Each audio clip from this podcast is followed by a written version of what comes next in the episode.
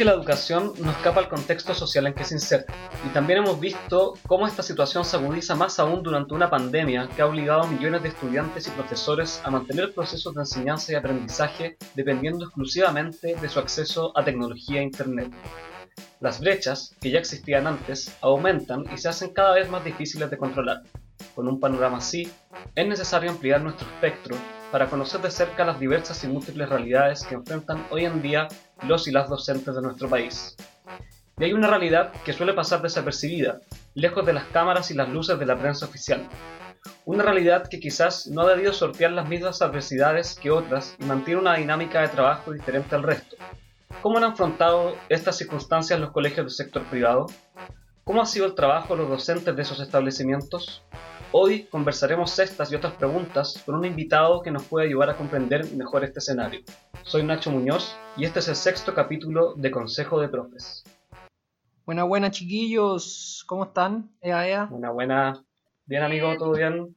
Todo bien, todo bien, qué bueno. Eh, hoy día nos, nos, convoca un, para los que nos, escucharon en el capítulo anterior, nos convoca un, temazo que nos dejó planteado Denise, nuestra colega del sur, que, que tenía que ver con con las experiencias escolares en contexto pandémico eh, en colegios particulares pagados, pagados, pagados, pagados. Así que vamos a, vamos a andar en eso y, para darle para darle onda y para darle caché tenemos un invitado un invitado de lujo, un gran amigo eh, de Santiago Sur para el mundo, diría yo. Eh, él es Pelado. Lo vamos, lo vamos, lo vamos a nombrar solamente como Pelado. Así que, Pelado, bienvenido. Siéntete. Estamos muy agradecidos de contar contigo. Así que, Muchas por gracias. favor. Bienvenido. Muchísimas gracias por, por invitarme y por autoinvitarme también. Por, por, por rogarle al Seba, porfa, déjame conversar con ustedes, de verdad. No, yo soy fiel fanático del programa, así que de verdad estoy muy agradecido de, de la oportunidad de poder conversar con ustedes tres. Así que bacán. Buena, muchas gracias por su venir. Hip hopero, hip hopero a la médula, DJ por DJ por casualidad, diría, ¿no? Por pasión. No, y profesor, y, profesor por vocación. Ya a mí no me gusta mucho ese concepto, pero profesor por vocación. Por compromiso. Por, sí, por, Oye, Pelado, cuéntale un poquito a la gente, em, eh, ya que en este, en este programa solamente invitamos a profes para hacerle honor a nuestra profesión y no invitar a gente de, otras de otras latitudes a, opinar. Eh, cuéntale un poco a la gente sobre tipo, eh, colega de qué área, un poquito de la ruta que hay seguido en docencia, así que te escuchamos. Ya, pues. bueno, les cuento, eh, yo, como dijo el Seba, eh, representando aquí el sector sur, no, yo vengo de La Pintana y, y entré a la PUC a estudiar el 2008 Pedagogía General Básica y saqué la mención en Matemática. Y de ahí, bueno, salí de la U y empecé a trabajar en, en hartas cosas ligadas a la educación, no en colegio al tiro. Y mm, después, ya cuando decidí meterme de lleno en la sala, entré eh, a un colegio municipal de la comuna de Providencia. Y después, por esas cosas de la vida, donde uno se empieza a mover eh, y también la vida te empieza a mover, eh, llegué a un colegio en el que eh, actualmente estoy trabajando, que es un colegio particular pagado del sector oriente de la capital. Ahí, bien arriba en el cerro. Bien cuico. Oye, eh, eso nos da, nos da el pase perfecto. Yo lo único que ni siquiera te quiero preguntar, solamente quiero para empezar la conversa un poco y que, después los chiquillos se vayan sumando con, con sus preguntas. Es básicamente que nos conté a grandes rasgos cómo ha sido la experiencia la experiencia educativa, digamos, en estos casi ya vamos eh, tres meses y medio si descontamos las ridículas vacaciones que, que, dieron, pero descontando eso, eh, los, tres meses y algo ya que llevamos de, proceso educativo en la escuela, eh, ya hablamos un montón de las desigualdades, hablamos un montón de que hay, la gran mayoría de las escuelas no está funcionando, pero eh, muy, muy interesante saber lo que está pasando en esos colegios donde al parecer sí hay procesos educativos, eh, procesos educativos desarrollándose, entonces escuchar un poco tu, tu, experiencia en ese contexto y que nos podáis contar, bueno, en, estos pocos minutos, porque podríamos estar horas conversando, pero desde tu experiencia. Así que te, escuchamos. Ya, bueno, yo primero, chiquillo, le, em, como para dar un, como un marco quizás, eh, contar que mi experiencia en el fondo tampoco se traduce a, a lo que vive todos los, los, lo que viven todos los colegios particulares en Santiago por lo menos, porque, por ejemplo, estaba viendo el, hace, hace dos semanas atrás salió en CNN, que yo creo que vieron lo que pasó con el colegio John Dewey de Las Condes. Lo, lo menciono, mm, menciono el colegio porque ya salió en la prensa. Eh, pero que en el fondo todos los, tanto apoderados como, como profesores se enteraron de que el colegio iba a cerrar y bueno, es un colegio particular de Las Condes, que también es una realidad. Y no sé, la revista Capital, por ejemplo, salió del colegio San Gabriel, o Saint Gabriel, como le, como lo quieran llamar. Eh, también salió una noticia bien particular, que los papás estaban, eh, un colectivo de papás se, se organizó para demandar al colegio para que les bajaran la la, el arancel, la mensualidad, porque creían que, decían que en este contexto sentían que los niños no estaban aprendiendo y que era muy poco el trabajo que le estaban dando los profesores. Y bueno, y el colegio tomó una decisión de eh, tener a los profes pegados a la pantalla de 8 de la mañana hasta la 1 de la tarde todos los días. Entonces, la realidad eh, particular mía en el fondo, de este colegio particular también, yo creo que también eh, es es distinta quizá al, como al conglomerado completo de los particulares. Eh, eso yo creo que es un punto yo creo importante mencionar quizá bueno. para el análisis. Ahora, entrando así de lleno a lo que yo he vivido, mi experiencia em, dentro de este colegio. Eh, bueno, yo creo que dentro de todo hay cosas positivas, cosas que se destacan y otras cosas que, que que son complejas, que, que están ligadas a varias emociones em, de rabia, incluso a veces. Em, eh, como todo, yo creo, como, como en todos los colegios quizás nos toca, pero acá sí yo diría que es mucho más, ha sido mucho más fácil em, eh, la pega, por lo menos para mí. ¿Y eso, y en qué sentido? Por ejemplo, nosotros acá en este colegio en el que, en el que estoy trabajando yo, eh, no tenemos el problema de que los alumnos no puedan tener internet, por ejemplo. Acá, acá hemos sabido que todos los, los niños tienen y las niñas tienen internet en sus casas. Quizás lo más, lo más particular es que con los computadores de repente se han tenido que ir rotando los alumnos porque em, como son tantos hijos en la clase alta, eh, no hay tantos computadores tampoco. Eh, así que no todos los niños tienen su computador individual como uno pensaría, al menos lo que a mí me ha tocado. Eh, porque cuando tenéis siete hijos, me imagino, es difícil tener siete Mac. claro, claro sí, pero, son otro, otro, tipo, otro tipo de problemas dentro de un mismo contexto. Claro, por ejemplo, ahí, claro, ahí tenía un, un, problema, pero dentro de, dentro de la, de la conectividad no hemos tenido problemas lo que nos ha facilitado harto la pega, yo diría, el hecho de, de que, eh, bueno, en el colegio donde estoy, de quinto básico a cuarto medio, todos los niños trabajan con, su propio mail institucional, por así decirlo. Mm. ¿Ya?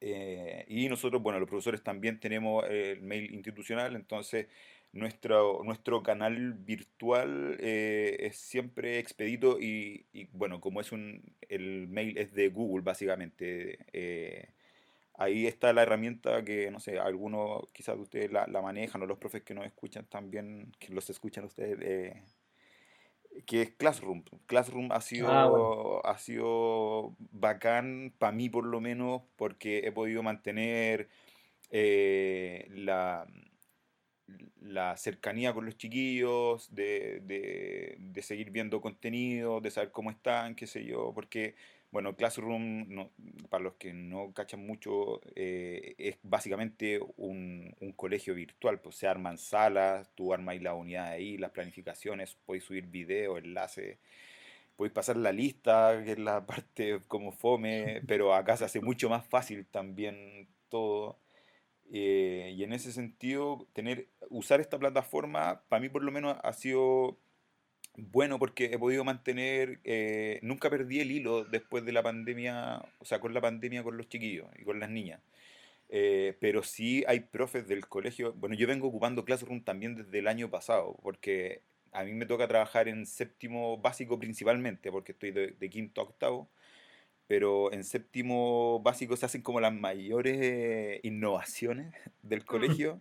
Se experimenta. Y en matemática eh, también somos bien, bien metidos a la innovación. Pues. Entonces yo el año pasado también había estado metiéndome harto en, en Classroom, en cómo armar la unidad y todo eso. Entonces para mí me fue mucho, mucho más fácil trabajar este año con el, en el contexto de pandemia con esta plataforma, pero habían varios profesores y profesoras que yo diría incluso que no tenía que ver con un tema de, de edad, que les costó enchufarse a la plataforma, porque igual hay que hay que ser medio computín en el fondo igual en esta situación para poder sortear quizás estas dificultades Mm. tecnológicas y, y quizás ahí no tiene que ver tanto con, con la con el rango etario, aunque influye obviamente, pero eh, pero creo que, que eso fue como una, una ventaja que al menos yo tuve, que ya la venía trabajando desde el año pasado, entonces fue me ha sido me ha sido más fácil incluso en ese sentido la pega. Y mm, ahí pelaba una pregunta respecto como a las tecnologías, etcétera. ¿Están, tú sientes, usando eh, TICs o plataformas o eh, medios tecnológicos muy diferentes de lo que se podría, por ejemplo, obtener en un espacio eh, municipal? Como no sé si están ocupando páginas web o no sé, ahí cuéntame tú. Sí, bueno, nosotros, por ejemplo, como estamos ocupando Classroom, eh, Google también tiene un, un montón de, de otras aplicaciones que se van complementando con esto. Y eso también nos ha permitido, por ejemplo, que los alumnos puedan evaluar las clases ellos mismos, eh, hacernos retroalimentación a nosotros, Mm, nosotros tener, bueno, matemática igual tiene la particularidad de que pa- para dar en el fondo un feedback eh, es mucho más rápido, si se quiere decir, porque a los alumnos o les da el resultado o no les da. Me imagino que los profes de historia igual tienen que leer, o el lenguaje tienen que leer todo el- la las ideas de los niños para poder decir como, sí, vais, vais bien o, o qué sé yo. Pero en matemática es mucho más instantáneo el resultado, entonces eso permite como, con varias otras aplicaciones ir, ir generando estos feedbacks. Ahora, Claro, por ejemplo, yo que trabajé en un colegio municipal antes de, de haber llegado a este colegio, en, en el colegio municipal donde yo trabajaba antes no, ten- no, no existía el, el mail institucional para todos los profes de partida, porque había que pasar como casi como la prueba docente, tenías que tener como la excelencia máxima para que te dieran el, el mail eh, de la corporación. Eh, entonces eso igual dificulta porque cuando tú no tenías el mismo canal de comunicación o, o o- y sobre todo en este contexto e- es, difícil, o sea, yo entiendo un mo- cuando veo las noticias también entiendo la frustración de varios profes, el enojo de, de- de los profes cuando, o lo, lo mismo que contaba la Denise, que, que hay que ir a repartir la- el material o esperar 15 días para que te llegue el material y, y ir viendo, ¿cachai? Entonces... Es súper Mm. complejo. Acá, acá está, eh, acá está esa ventaja que, Como la inmediatez. Claro, y que la, la, la otra vez lo conversaba también con, con otro profe que, que yo le decía que yo siento que, que estamos tan atrasados en el fondo eh, que, que cuando uno analiza, por ejemplo, el contexto de, por ejemplo, en el que estoy yo trabajando, yo digo como estas cuestiones, y ahí con, lo eh, con lo que decía al principio, como esta rabia que te da, porque decís como esto lo debiesen tener todos los niños, pues, como que no debiese faltar esta cuestión, ¿cachai? Pero eh, ese piso mínimo termina siendo un privilegio para algunos, ¿no? Porque no, ha- porque no haber, eh, o sea, que no se hayan interrumpido las clases, para estos cabros por lo menos, eh, es claro, es algo normal, pero para el resto del país es un privilegio el que a alguien no se le haya podido interrumpir su proceso educativo quizás de una forma distinta, pero que no, se, no, no, no tuvo grandes cambios en el fondo. Mm. Oye, Pelado, yo te quería preguntar algo relacionado con, con un tema que anunciaste como al principio, eh, que tiene que ver con la relación con los apoderados. Igual me acuerdo el capítulo pasado que la, la Denise contaba, por ejemplo, que sus apoderados no, no se quedaban afuera esperando, ¿cierto? Sí. A los estudiantes entraban, se tomaban un mate, en una relación como casi familiar, por así decirlo. Y, y a mí por lo menos me da harta curiosidad saber cómo, eh, cómo es la relación, eh, trabajando en, el contexto cierto particular pagado, del docente con, con los apoderados y quizás también saber cómo ha evolucionado esa, esa relación, si se, ha, si se ha tensionado, ¿cierto?, en este contexto. Tú ya mencionaste los casos de estos colegios más, más famosos, ¿cierto?, que están pasando como por conflictos legales, eh, pero quizás nos podrías contar más como de tu experiencia personal, cómo, cómo lo has visto tú. No sé si eres profe jefe o, o tienes otras instancias en las que te comuniques con los apoderados, no sé, si nos puedes contar. Eh, sí, oye, sí, ese es un temazo también, yo creo, el tema, lo- los apoderados en particular. Yo, co- bueno, voy a hacer el paralelismo entre el, el- el colegio municipal en el que trabajaba y, y este colegio, ¿ah? Pero yo en el colegio, por ejemplo, en el colegio municipal donde trabajaba, me pasaba una, si- o sea, en el municipal donde trabajaba, me pasaba algo similar a lo que le pasaba a la Denis, pues. Yo iba hasta los cumpleaños de las niñas, pues. Y ahí sí era profesor jefe de, de un curso, Entonces la relación era, yo iba a la casa de los apoderados, tomábamos once, qué sé yo, buena onda. Acá no, acá el asunto es bien distinto, es eh, yo creo que una relación cordial, eh, pero con límite. eh, no explícitos, pero, pero que sean como en, en como entre como ¿cómo decirlo? Como de piel, por así decirlo, ¿cachai? Como que tú, Ujú. sa- tú ya, sabes que no podéis llegar a otro, a otro estadio y que la otra persona tampoco va a llegar contigo a otro, a otro estadio. Em, Acá, por suerte, a nosotros no nos ha llegado todavía los coletazos como legales, como lo que le pasó al Colegio San Gabriel, que, expu- que se expuso en la revista Capital. Em, lo- lo- yo creo que nos ha tocado, sí, eh, apoderados, obviamente quisquillosos, pero en general han sido súper eh, comprensivos con la situación. Eh, em, pero en general, eso, tampoco podría dar como grandes más detalles porque me pasa que no soy profe jefe en este Sí, pues colegio, no, no lo sería. Ah, ya.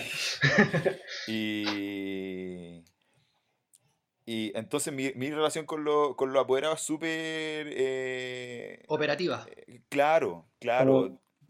Yo me imagino como una relación a veces como, o sea, no sé si entre tú y los apoderados, pero sí entre el colegio y los apoderados como media comercial o no como de cliente que paga por un servicio. Servicio. Sí, Sí, po, sí, pero sí, se da, pero como te digo, no, es- no ha sido tan así como, oye, esto, esto cambió, onda, cóbrenme menos, no, Ah, ya, claro. no, no, has- no, no se han ido en esa. De hecho, como te Bueno, decía, ha sido súper súper comprensiva la visión o los comentarios que nos han llegado de, lo- de los apoderados, en comparación, por ejemplo, a lo que salió en la revista Capital. sí. Eh, pero eso, tampoco tengo más información porque, como digo, como no soy profe jefe, entonces no me comunico directamente con los apoderados tampoco. Y yo por, por una cuestión mía también eh, no, no entro tampoco como en la comunicación con ellos. Yo me dirijo con, como los profes jefes son los canales hacia eso, a- hacia esos agentes educa- eh, Mm, educativos, pues, ¿cachai? Entonces yo no, no- mi, mi relación es, es- es completamente con los alumnos, ¿no? claro. Oye, pelado, Dime.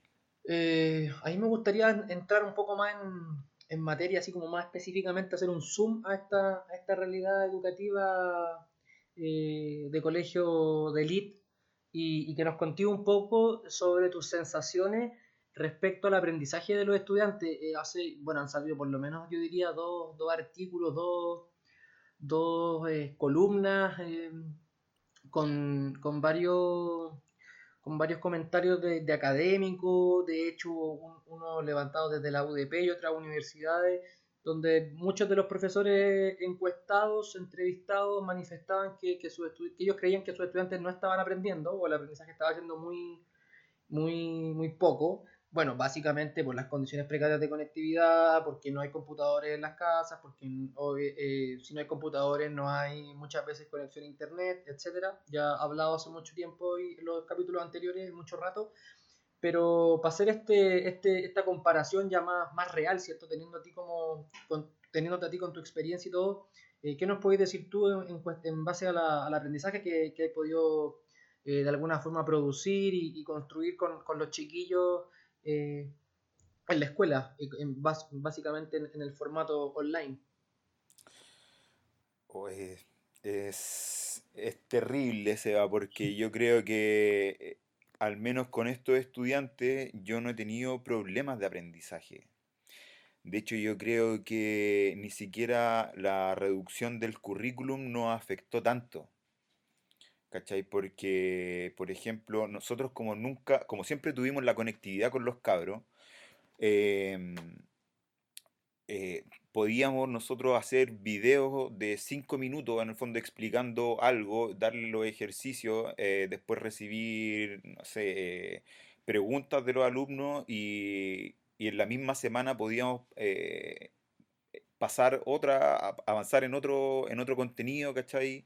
Y, lo mismo, como se ha hecho súper eh, como expedito el camino del aprendizaje, pero porque no hemos tenido ningún problema. Ese es eso es como lo, lo bacán y a la vez lo terrible cuando tenéis que ver la realidad del del resto, ¿cachai? Porque o sea, lo, lo bacán es que, por ejemplo, ahora, eh, no sé, pues yo una clase en la que me demoraba 20 minutos en explicar algo, no sé, el teorema de Pitágoras, por decirte algo, ahora, como grabo yo un video acá en la casa, lo, eh, lo explico, le pongo, no sé, lo hago con papel lustre, qué sé yo, con cartulina o, o- o alguna cuestión tecnológica, qué sé yo, y, y en 5 minutos va, va esa cápsula de video y, y- y los cabros o sea, no- yo no he recibido como quejas, pues, ¿cachai? Como que ah, Mm. vamos avanzando súper rápido. Mm, claro. Eh, pero claro, después, no sé, pues prendí la tele eh, y cachai que los profes están en otra parada en el resto del país, como repartiendo guía o yen- o yendo a las casas de, de los niños a ver qué está pasando realmente, eh, si es que hay internet o no. Y ahí sí, como chuta.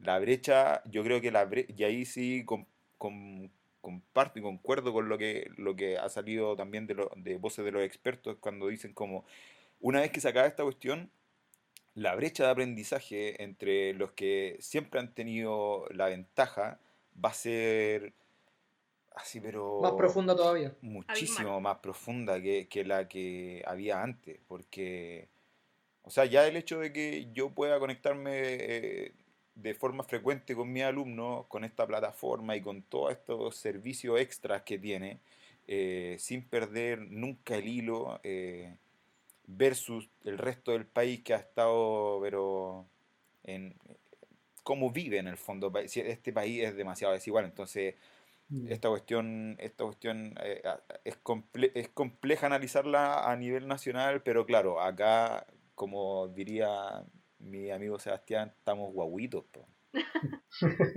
Claro. Está ahí playita. Estoy playa. po. Pelao, ahí yo te quiero hacer una pregunta que, bueno, es más personal. Em, tú contabas al principio que tú, eh, bueno, vienes de La Pintana, no sé si es que tuviste tu, tu experiencia escolar, no sé si fue en un colegio eh, municipal o, o como tu eh, vivencia escolar, digo, en el colegio. No, yo vengo así, pero de lo más rasca, de lo más rasca. y, a partir de eso te quería preguntar, ¿cuál fue tu motivación eh, para trabajar en un colegio particular? Como cuál, fue la decisión que puede ser, no, quiero que quede claro que no es en ningún caso como un, eh, con un, como juzgarte, como de por qué, sino más bien realmente conocer como cuál fue tu proceso de tomar esta decisión que obviamente puede tener muchas razones. Sí, pues. eh, Retoma bueno, ahí, pelado, solamente para complementar, retoma ahí desde lo que te dice Lati del principio, un poquito de tu experiencia sí, escolar. sí, po, sí, po, sí, pa- pa- de ahí va a partir. Eh, no, yo, bueno, mi enseñanza básica la estudié en un colegio en La Pintana. em, y después eh, estudié en un colegio industrial en Gran. Avenida. Entonces yo cuando, de hecho yo, bueno, después estuve trabajando de eléctrico antes de entrar a la U y, y trabajando como eléctrico, ahí dije como voy a estudiar pedagogía, po, esa es como mi historia. Y entré con, con la base de un colegio industrial que en el fondo es, es arreglar, es ser un esclavo en el fondo, es como arreglar enchufe Mm. y, ¿cachai? Como esa es la lógica. O sea, no, no, no estoy menospreciando como lo que hace un eléctrico en, en todo caso. Es como, como yo, lo, al menos yo lo percibí, también trabajando, cuando te enfrentáis como al, al jefe también. Mm, claro. Y ahí dije como, no, esta cuestión en verdad no es para mí, tengo que así como salir de esto y, tengo, y, y, me- y en el fondo me metí a la, a la PUC también como para cachar cómo era la realidad eh, que no conocía, ¿cachai? Como, co- en el fondo, cómo estudian los cuicos, qué, qué hacen los cuicos en su cotidianidad para para yo cachar también qué onda, pues, ¿cachai?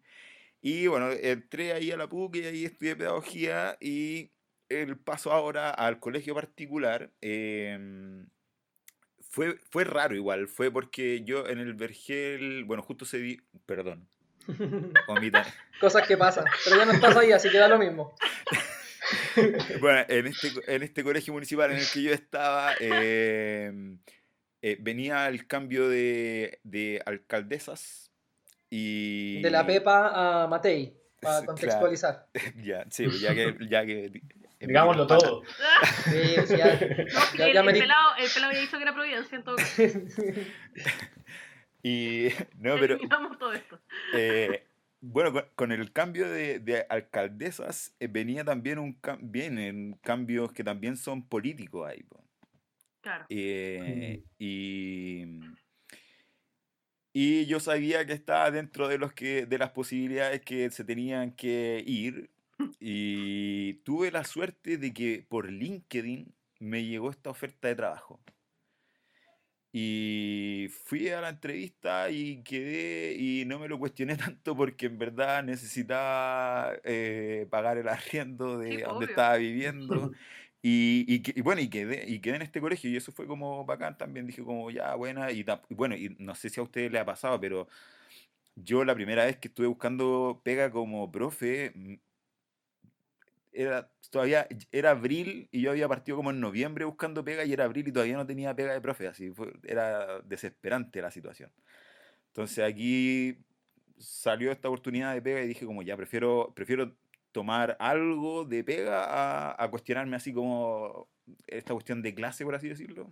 Ujú. Dije, no, ya, eh, pega es pega. Y ahí también, bueno, eso también me dio como eh, con esa frase que, que quizá eh, eh, para algunos puede sonar como muy fea cuando digo como pega es pega, porque sobre todo en, en educación, como decir pega es pega es como feo decirlo. Pero acá lo tomé así como, como una oportunidad laboral y dije como ya, vamos a aprender lo que más se pueda y entregar lo mejor que se pueda también y, y- y fue eso nomás, como sin tanto cuestionamiento ya de clase, ¿verdad?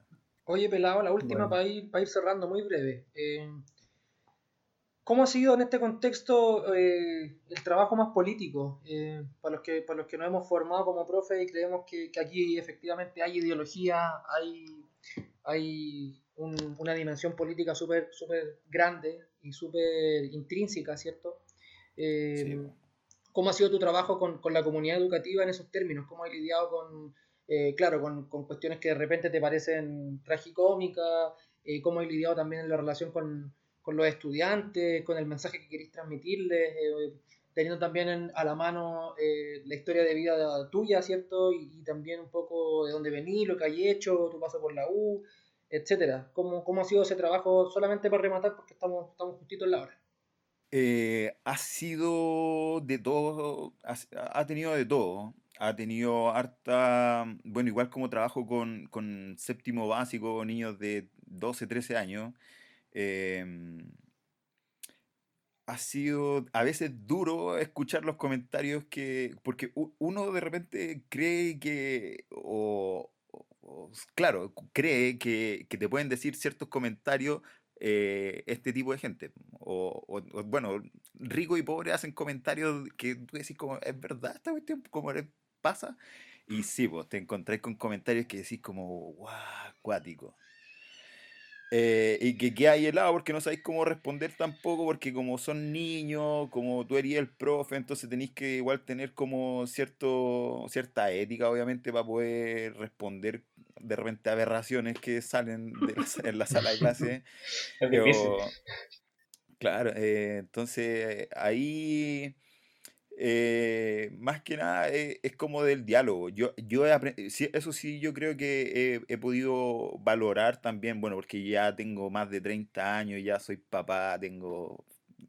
eh, pero el diálogo, yo creo que el, el diálogo y el escuchar en el fondo al- a los chiquillos, de repente a, a profe y apoderados también, eh, como decir, como ya, ok, pero en el fondo yo sigo con, con lo mío, pues, ¿cachai? Como sigo, no sé, eh, eh, pidiéndole al Seba que porfa eh, podamos conversar en, el, en el podcast de ustedes, ¿cachai? Para poder en el fondo discutir estos, estos temas o abrir, ¿cachai? El espectro de, de, de ese, de ese mundillo.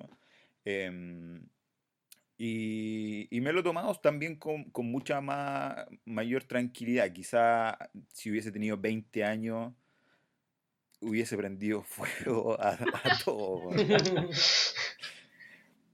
Pero no, ahí tra- tranquilo, ha sido más de, de ir aprendiendo y también tensionar a, lo- a los niños. Yo creo que en, en estos sectores, eh, o, bueno, voy a- no voy a hablar de estos sectores, voy a hablar de, como de mi realidad en particular. Eh, me ha pasado que, que vienen con discursos súper fuertes desde la casa.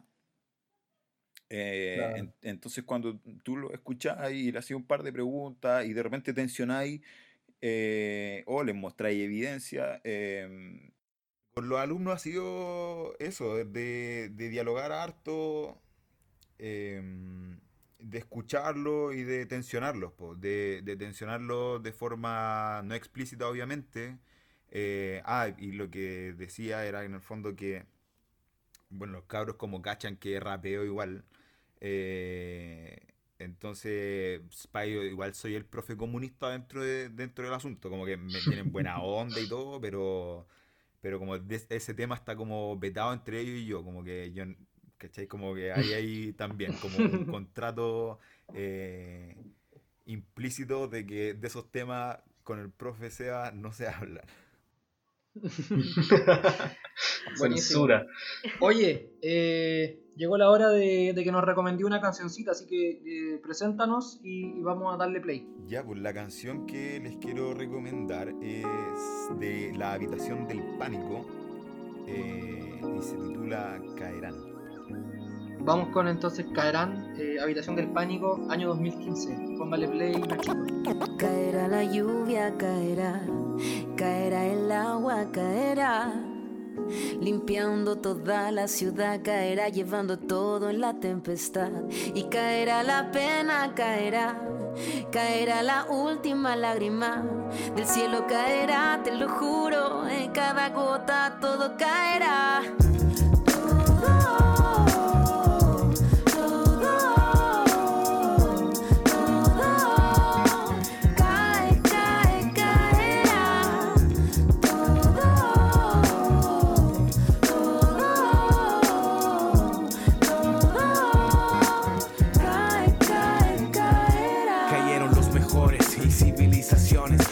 Con sus gobernadores timando por tus acciones. Caerán los infieles en las redes de la infidelidad cuando en su morada no se encuentren con la que iba mal. Cuando la gente muestre su descontento real y el resplandor regrese a manos de quien luche más. Arderán las iglesias cuando los niños hablen. Ya nada es coincidencia, sentencias populares. Caerán grandes empresas cuando sus empleados chatos, hartos de escuchar promesas, violen reglas, sindicatos. El desacato potenciado, los engaños caen de hace rato. Dormirán tres metros bajo el pasto.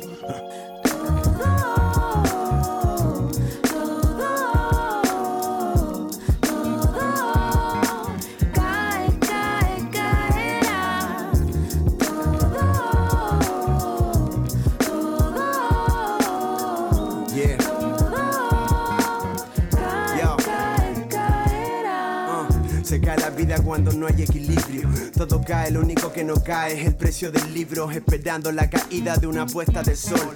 Cada día pensando en que mañana podría ser mejor. Uno ve la oportunidad de la debilidad del resto. Adoptan formas dependiendo del contexto. No dejes que el alma decaiga ni caiga el silencio. Que el peso de tus sueños te mantenga despierto. Ten ojos abiertos, siempre vivo al objetivo. Memoria de elefante, sabiduría del antiguo. Que al final se caen testigos, pero solo se comprende que el tiempo es un condimento que se acaba de repente.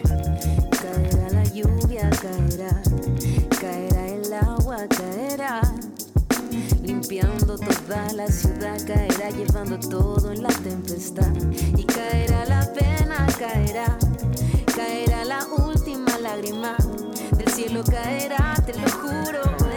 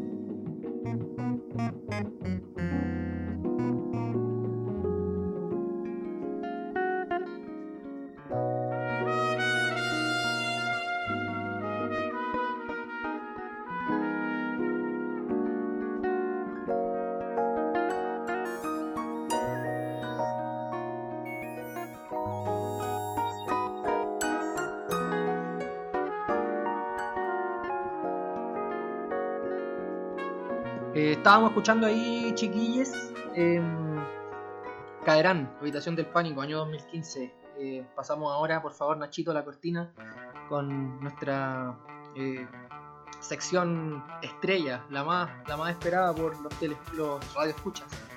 Em, recomendaciones pedagógicas en este contexto. Eh, partimos con nuestro invitado pelado. Dale, ¿qué nos, qué nos quieres recomendar eh, para esta semana y lo que viene? Oye, eh, aprovechando que estamos hablando de, de los colegios particulares pagados, el título es más o menos similar.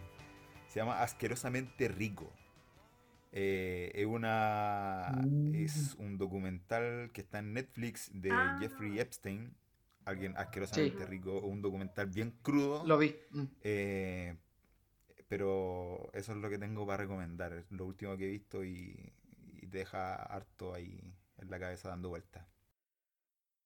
A, a mí me pasó que cuando vi ese documental como que uno no, no, no, no tiene en sus parámetros de imaginación una, una cuestión como tal, pero siempre aparecen los gringos para derribar todo para derribar todo límite, todo límite que uno tiene como sobre alguna Nadie lo temática, hace, lo- los, gringos los lo, gringos los sí. gringos lo derriban y lo superan.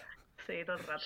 Bueno, yo Eso creo que pasa. también, no, por, no es por defender, pero yo creo que también los gringos tienen más recursos para develar este tipo de situaciones. Sí, po. Claro, pues, tiene que probable. pasar muchas las partes, pero Es probable. se sabe. Es probable. Trinidad, vamos contigo. Em, siguiendo la línea de Netflix, la semana pasada recomendamos Streaming, esta semana Netflix. Eh, yo quiero recomendar un, una docuserie que se llama Juegos Locales, que lo estrenaron hace re poquito así en Netflix y que son es un programa que, que muestra juegos típicos de distintas naciones, pueblos del mundo y me vi el primer capítulo que es del Calcio Histórico, que es un juego brutal que juegan en Florencia, en Italia, y lo encontré bacán. Es una serie muy tranqui y entretenida y la recomiendo caleta. Bacán. Nachito. Eh, yo quiero recomendar un disco. Bueno, el otro día se, lo conversamos con el Seba. el- salió ahora hace poquito, se liberó como en Spotify el- la presentación en vivo de del lanzamiento del disco Artaud, Arto, no sé cómo se pronuncia, de El Flaco Espineta. Y está bellísimo.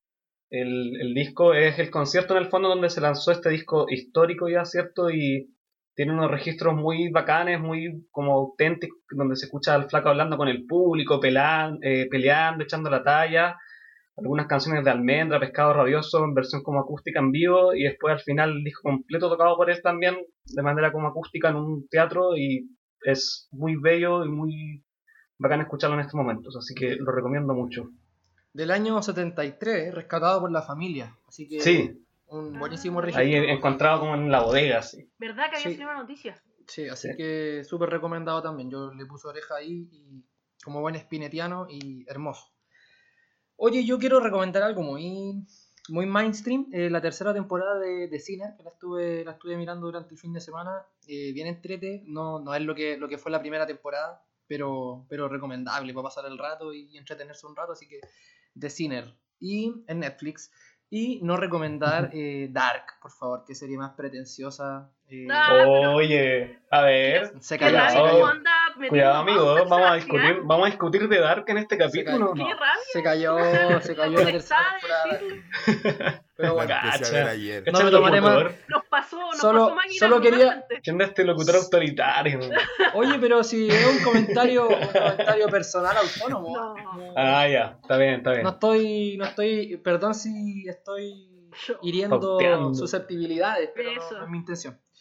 Eh, chiquillos, eh, yo parto por darle las gracias al pelado por acompañarnos hoy día, su tiempo, su experiencia, eh, un amigo de aquellos que me dejó en la universidad, así que eh, muchas gracias por acompañarnos, darnos tu tiempo y, y apañarnos con este tema que, que era súper interesante para nosotros también conocer y, y que la Sí. gente también que nos escucha eh, no tenga también a mano, porque como, como hablábamos en un principio en la pauta, ¿cierto?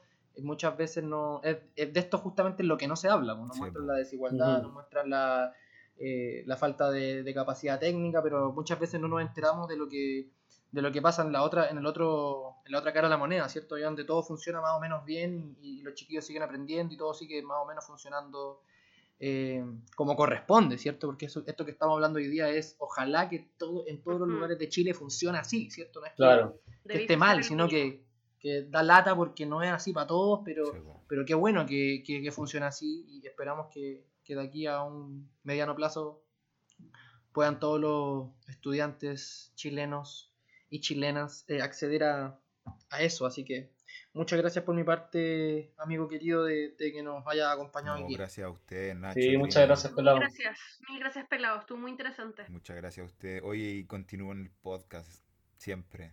Estaba mortal. Si Dios lo permite, como dice Bueno, cuando eh, hay una propuesta, hay una propuesta de que cuando se pueda, vamos a hacerlo una vez cada una semana, cada 10 días en un bar, en un barcito, Oh. vamos a inventar algo para. Sí, obvio, sí, va y, y ahí- favor, Así Con que nuestros ahí- auspiciadores, nuestros con nuestros auspiciadores. Sí, igual. cerveza, Pilsen. cerveza báltica y, y lápices Pilot. La casita, la casita auspicia. La casita. La casita, La la, casita casita, re- la completos. casita restaurante. La casita restaurante. Oye, besitos, cuídense mucho, buena semana. Chao. Igual amigos, que estén muy bien, abrazos. Chao.